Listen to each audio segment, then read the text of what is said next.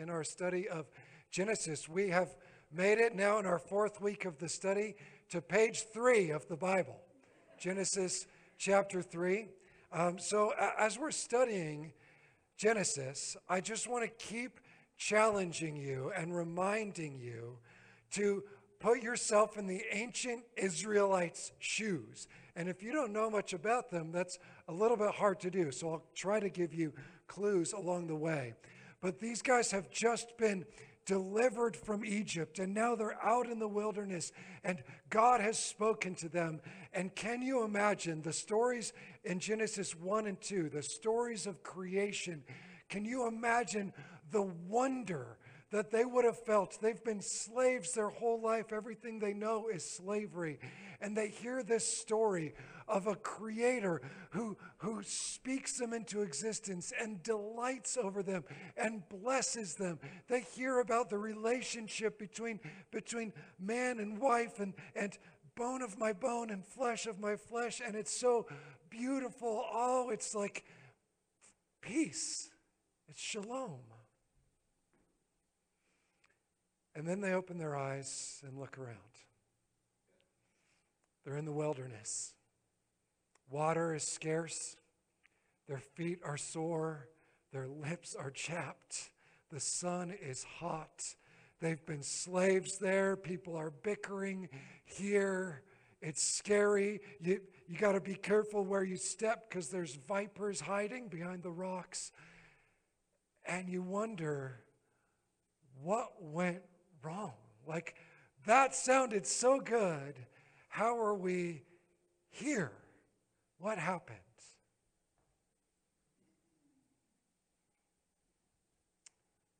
Turn with me to hear the devastating words of Genesis chapter 3.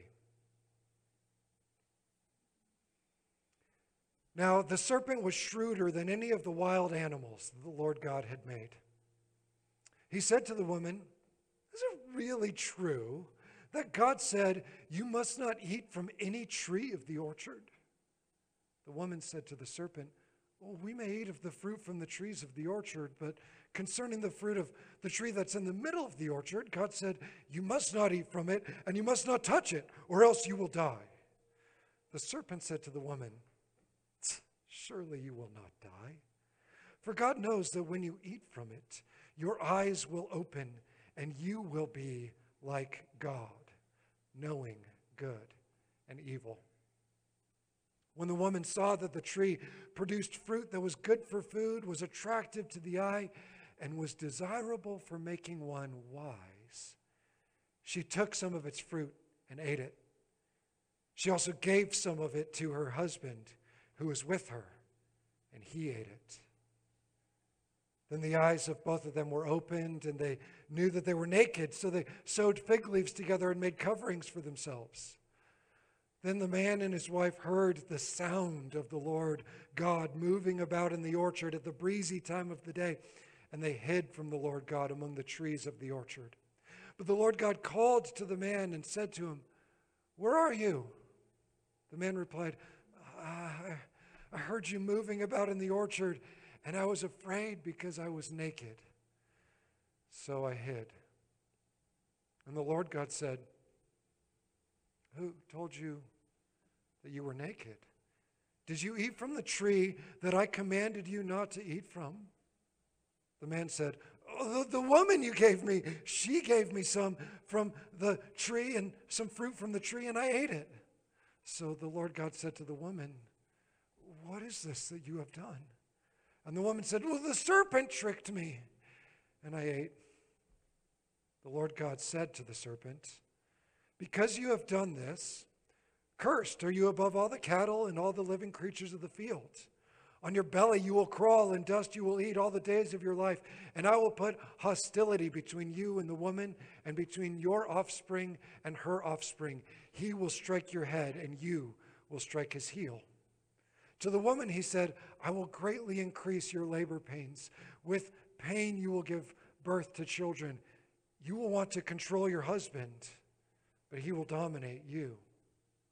But to Adam, he said, Because you obeyed your wife and ate from the tree about which I commanded you, you must not eat from it, the ground is cursed because of you.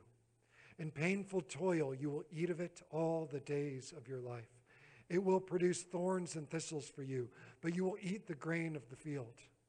By the sweat of your brow you will eat food until you return to the ground, for out of it you were taken. For you are dust, and to dust you will return. The man named his wife Eve because she was the mother of all the living. The Lord God made garments from skin for Adam and his wife and clothed them. And the Lord God said, Now that the man has become like one of us, knowing good and evil, he must not be allowed to stretch out his hand and take also from the tree of life and eat and live forever. So the Lord God expelled him from the orchard in Eden to cultivate the ground from which he had been taken. When he drove the man out, he placed on the eastern side of the orchard in Eden angelic sentries who used the flame of a whirling sword to guard the way to the tree of life. This is the word of the Lord. Lord, we're going to be quiet for a moment. Speak to us about your word.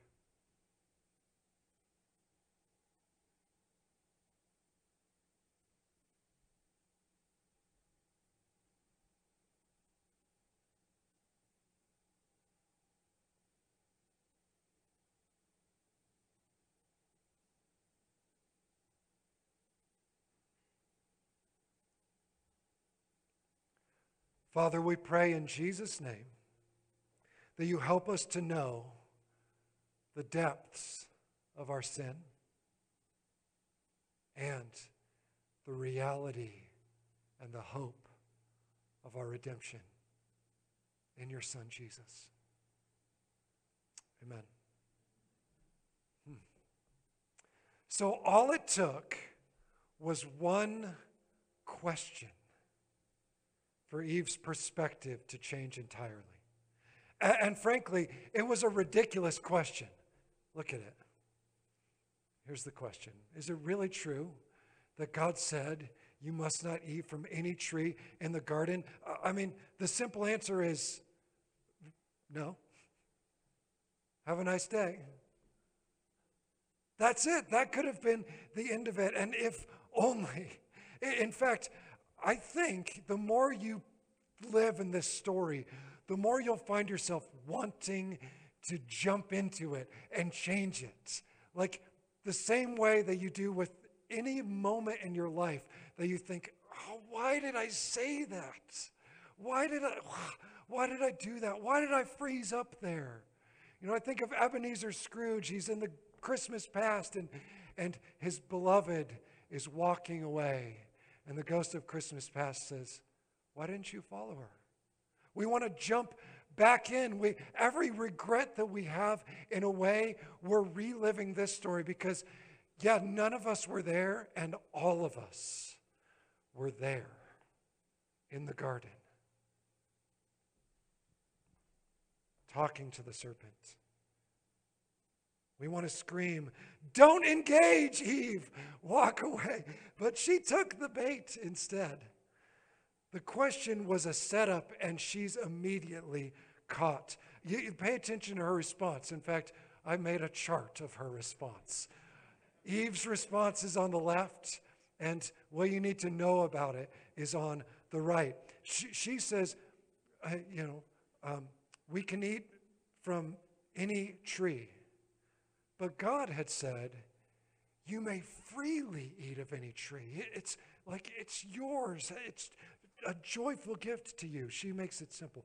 She says, um, But that one in the center, God said, You must not eat it. You must not touch it.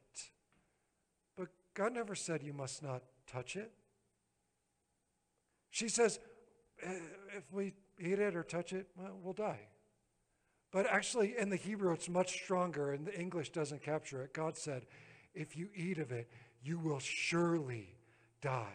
She has the right idea about the tree, but she's altered every part of God's word about it. She makes his generosity less grand.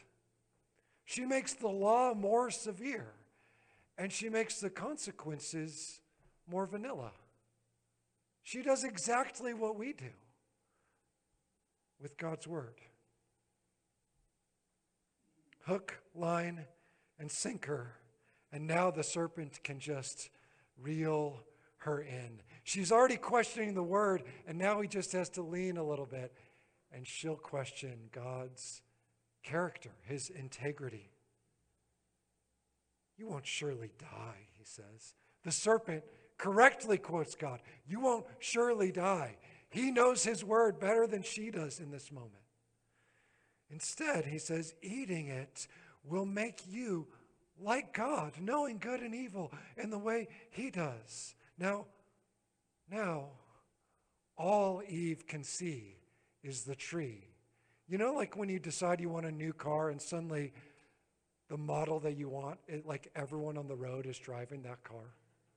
You know that all she can this one tree is everything. It's like, oh, the tree. She it's oh, it looks good. She knows it tastes good. And plus it'll make her wise. Uh, that, gosh, her her heart has already changed.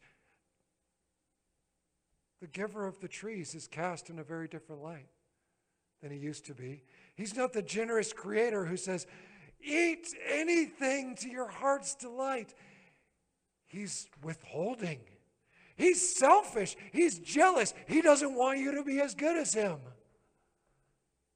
That's what she sees. And it only took one question. The action unfolds so fast. She took, she ate, she gave. Oh, and he ate. That's right, Eve's not alone.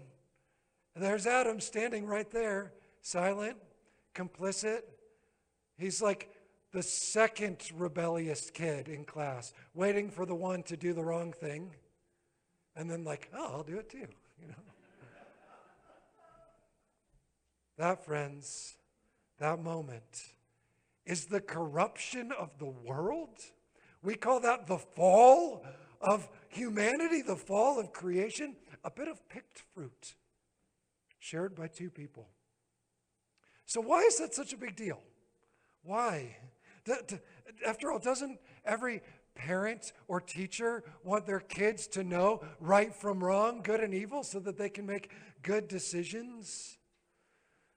Well, let's, let's talk about the fruit and the effects of the fruit, the consequences of the fruit, and the remedy for the fruit.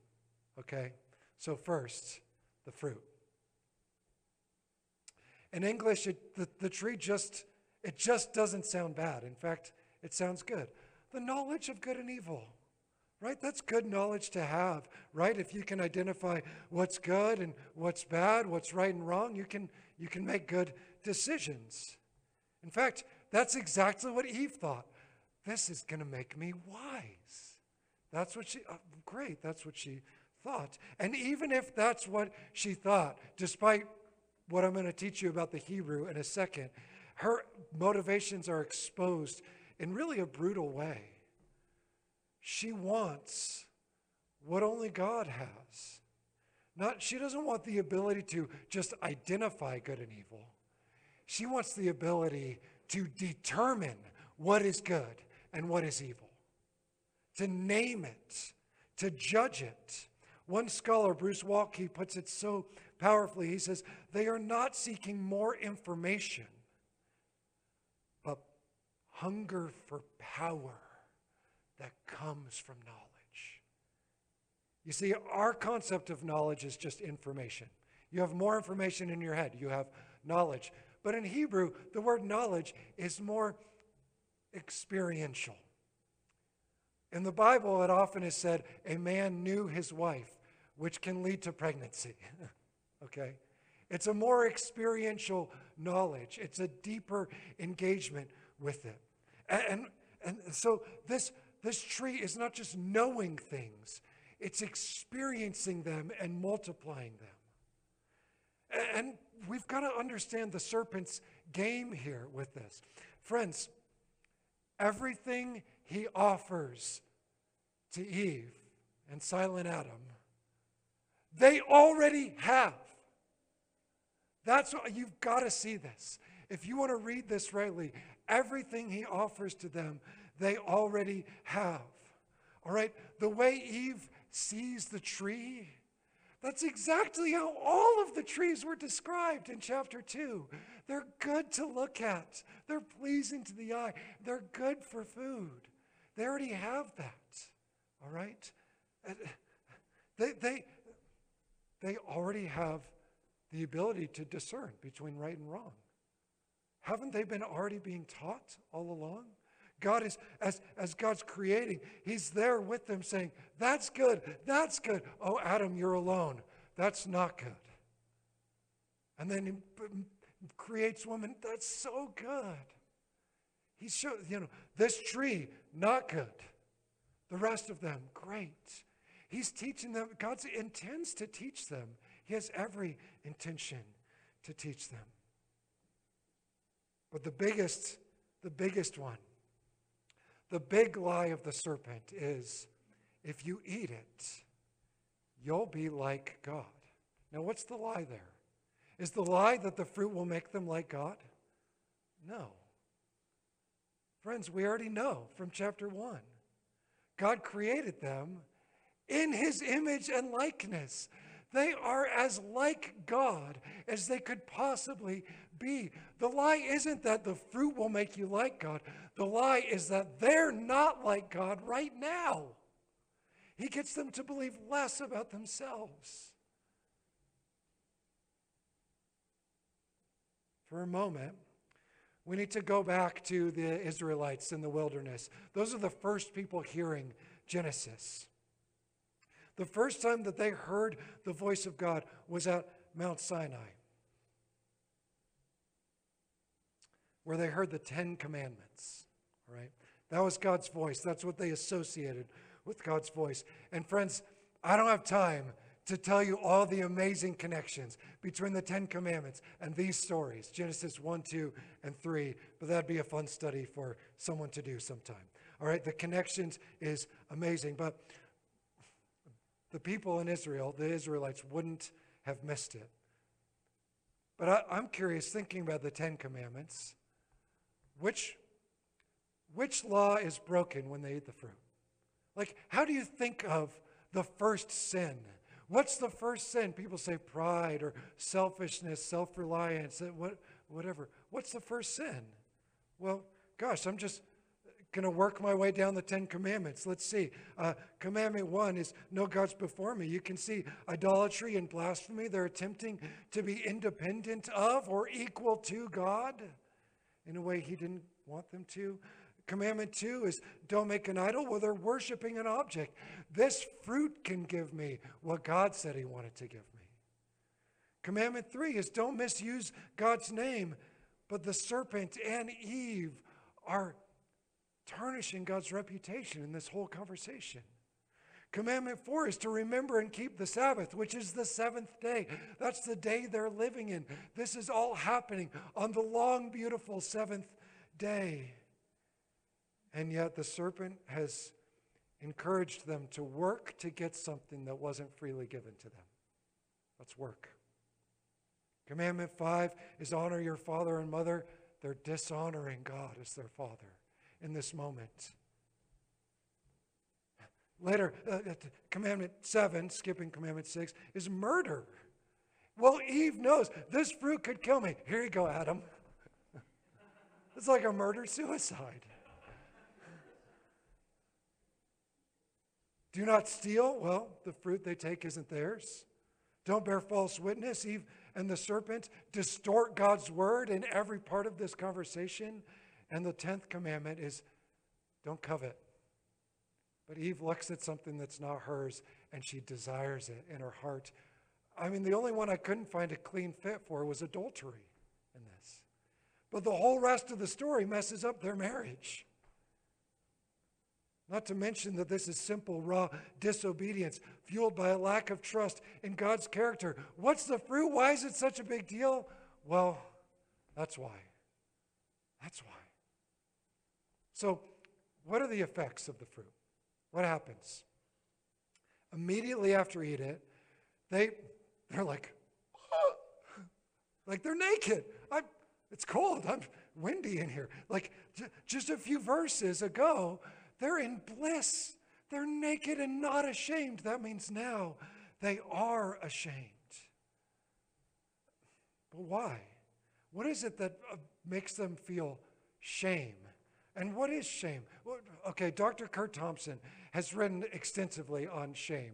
There's a great book, The Soul of Shame, and he makes a simple distinction between guilt and shame, all right? Guilt is when I recognize that I did bad. Shame is when I recognize that I am bad. Guilt is about an action. That action was wrong. Shame is about identity. And they're feeling an identity crisis in this moment. Why?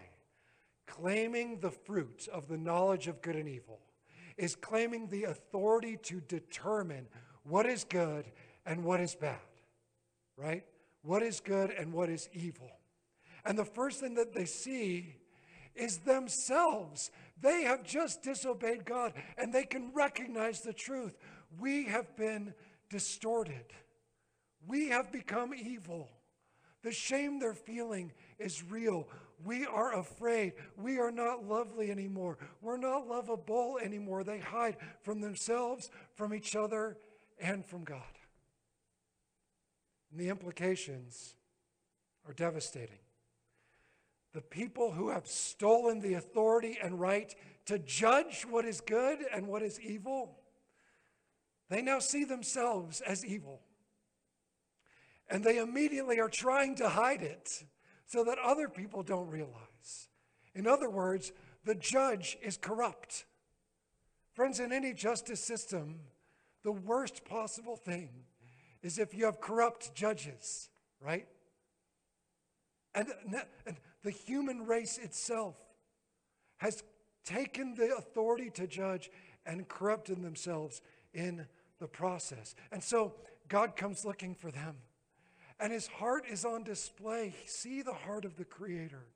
Rather, he knows, he knows what's happened. But rather than bringing judgment and punishment immediately, he dignifies them. Why are you hiding? Who, who told you? You're naked. Did, did you eat the fruit? He invites confession. And, and this is a powerful moment. We do confession every Sunday, all right? And sometimes it can feel wooden or stiff or like, oh, I don't want to pray those words. But the reason we practice it every Sunday is because in this new reality, this is how God invites us to come to Him. We come to Him first acknowledging our fallen reality, to take responsibility and cast ourselves on His mercy. But their confession, even, has been tarnished by the fruit. Remember, they're the judge now. They get to determine good and evil. And so Adam says, Well, the woman who you gave me made me do this. It's her fault. It's your fault. The woman says, The serpent, he made me do it. Like their confession is basically, It's not my fault, God. Again, we could play the what if game with every part of this passage. We could try to go back and what would we change, but this one, I, I just wonder if they simply confessed, if they owned what they had done completely, if they beat their breasts and begged for mercy, what would have happened? There's moments in the Bible where we see in the book of Isaiah, the prophet Isaiah finds himself in the presence of God and he realizes as he looks on God's holiness and beauty how yucky he is. And he says, Woe is me! I'm a man of unclean lips from a people of unclean lips. He wants to die. And immediately, an angelic sentry who has fire next to him, does that sound similar to our story? Takes a piece of coal out of the fire and touches Isaiah's lips. He's cleansed by the very fire that seems so terrifying. Alas, Adam and Eve's hearts are not repentant. they want to face the consequences. And so, what are the consequences? God renders a just judgment here. I could spend a long time on this, I won't. Um, the first one is directed at the serpent. And here's the deal I don't like snakes. Probably most of you don't like snakes, right? Okay, yeah. Snakes are creepy. The point of this isn't that all snakes are the ultimate enemy and the source of all sin. I don't even know if it's saying that, that the ancestor of all snakes had legs. All right, I, I don't know that that's necessarily what it's saying. What it's saying is that this serpent has been inhabited and taken over by a dark power. None of the Israelites would have thought, oh, it makes sense that an animal can talk. Like, this, this creature has been taken over by a dark power, and now he's being humiliated. You'll crawl in the dust. All right? And you will be in battle with the woman's offspring for all of your generations. A battle is starting now that will continue on. That's what happens to the serpent, and that has impacted every corner and moment of history ever since. Now, to the woman, God talks about her offspring. Her family life will be painful, it'll be riddled with pain. Childbirth and marriage are going to be hard. Raising your kids is going to be hard. It's all been distorted. Why? Because you distorted it with a power grab. When he describes the relationship between husband and wife, you know, it's it's a power battle, isn't it? It's a struggle for power. You'll try to control him, he'll dominate you. This isn't telling us the proper marriage roles here. This is telling us what it looks like in the fall when we're fighting for power. The beauty that had been in Genesis 2 bone of my bone and flesh of my flesh is replaced by manipulation and domination. And for the rest of the biblical story, we, we rarely get to see a healthy marriage. You guys, the heroes of the Bible, they don't have healthy marriages. There's like maybe two in the whole Bible. That seems like, oh, nice marriage. The rest, yeah, like lots of problems, and we'll see a lot of it in Genesis. Even Genesis 3 wants us to look at the marriage. Most of the time, it refers to them as the husband and the wife throughout Genesis 3. And now the man who before had the joyful work of just freely receiving in the garden. That was his job, just the ministry of receiving. Ah, I love this fruit. I love this fruit. Have some of this. That was his job before. Free, the ministry of receiving has been replaced by the toil of earning. You must justify yourself and your existence. The ground will produce thorns. It will scrape and cut you as you work in it. And every time you dig in the dust, you'll be reminded that you're digging your own grave because you're returning to the ground. Is there any hope? Is there any remedy? Friends, the remedy is written all over this story. Adam has not lost his faith. In fact, in fact, he names his wife Eve you will be the mother of all the living. Despite our sin, despite the death we've brought, life will continue. Adam is still, he still has some faith. And God's response to them is so tender. They've, put, they've made these pathetic little clothes of fig leaves. They're not going to last the day. And what does God do? Friends, the first death in the Bible, you have to read between the lines is the animals that God Himself kills to cover their shame. This is the foundation of sacrifice. Only God, through a death, can cover our shame.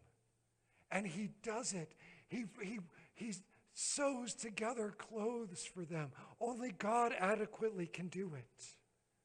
And when they're banished from the garden, it's a judgment and a mercy because in this state, in this corrupted state to continue on and on and on.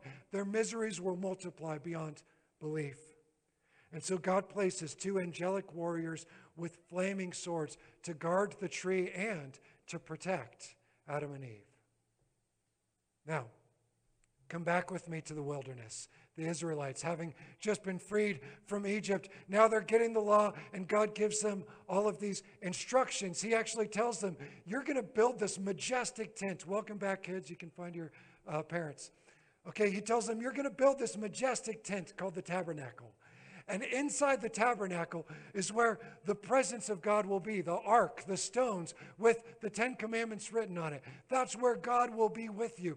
But you've got to guard that space. And so, what are they told to do?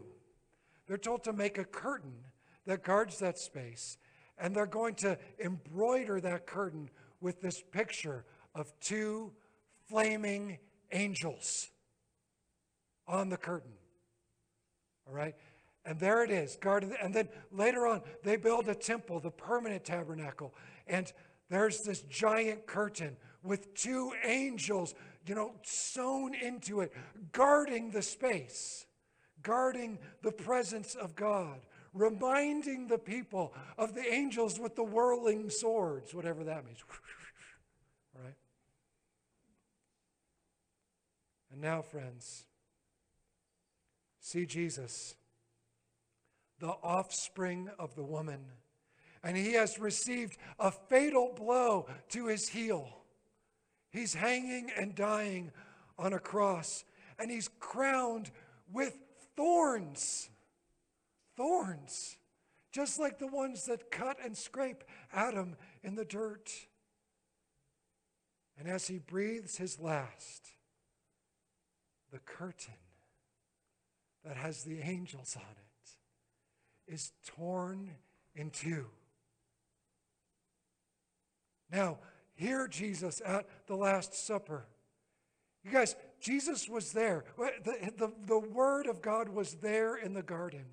Adam heard God coming, he heard his voice. That's the presence of Jesus. He was there to see the woman take, eat, give, and he ate. He was there for that. Now, I wonder what Jesus has in mind when he gathers his friends together at the table. And he lifts up the bread and he gives thanks for it and he breaks it, saying, This is my body which is given for you. Take and eat. Do you hear that?